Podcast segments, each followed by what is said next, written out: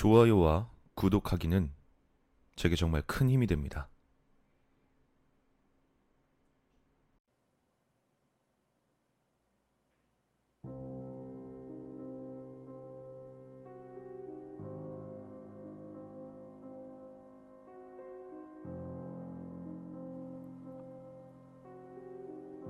내가 아주 어렸을 때 직접 겪은 이야기다.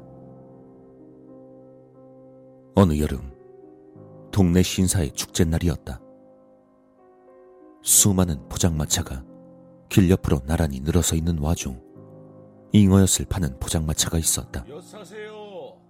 그때까지만 해도 엿은 작은 것만 있는 줄 알았던 나에게 예쁘게 색이 든 잉어엿과 숨이 턱 막힐 정도로 달큰하게 퍼지는 냄새는 두근두근 나를 설레게 하기 충분했다.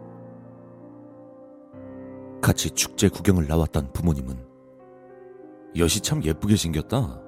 색깔도 있고. 라고 말하셨지만 충치가 생긴다느니 이렇게 큰 엿은 어차피 다 먹지 못한다느니 하면서 결국 사주지 않으셨다. 하지만 잉어엿의 매력에 푹 빠진 나는 그 다음 날부터 매일 포장마차를 구경하기 위해 혼자서 신사에 놀러 가곤 했다. 그렇게 며칠 동안 계속된 축제도 끝나 마지막 날이 되었을 때였다. 하루가 멀다 하고 찾아오다 보니 어느새 낯이 익어버린 엿장수 아저씨가 나에게 작은 봉투에 조그만 짜투리 엿 조각을 넣어서 너이 녀석 이거 오늘도 왔구나. 이렇게 자주 오면 부모님이 걱정하실 텐데. 가만히 있어봐라. 오늘이 축제 마지막 날이니까 아저씨가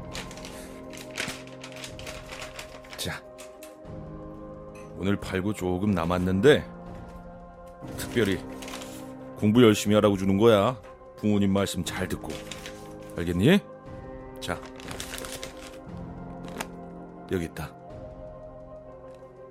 조각난 엿이 가득한 종이 봉투를 내게 건넸다.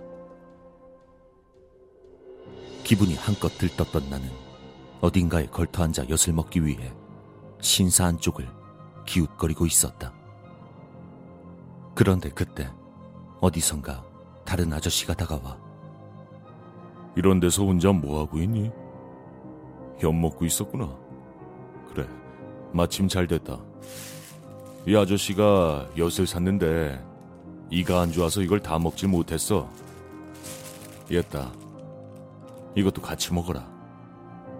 하고는 조각난 엿이 가득한 비닐봉투를 건네주었다. 난 신사 한 구석에서 포장마차 아저씨에게 선물로 받은 엿을 먹고 집으로 가기로 했다. 잉어엿 포장마차 앞을 지나가며 아저씨에게 힘껏 손을 흔들었다. 아저씨는 포장마차를 정리하며 오, 그래, 그래, 그래. 이제 집에 가는 거야? 그래. 아니, 근데 아저씨가 준 걸 벌써 다 먹은 거야? 이거 좀더 줄 걸 그랬네. 아, 잘 먹었습니다. 근데 저 엿 아직 이만큼이나 더 남았어요.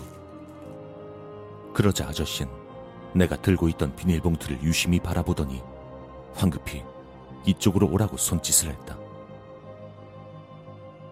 어, 그래, 꼬마야. 별건 아닌데, 그 봉투 말이야. 아저씨가 한번 봐도 되겠니? 어, 그래, 고맙다. 잠깐만.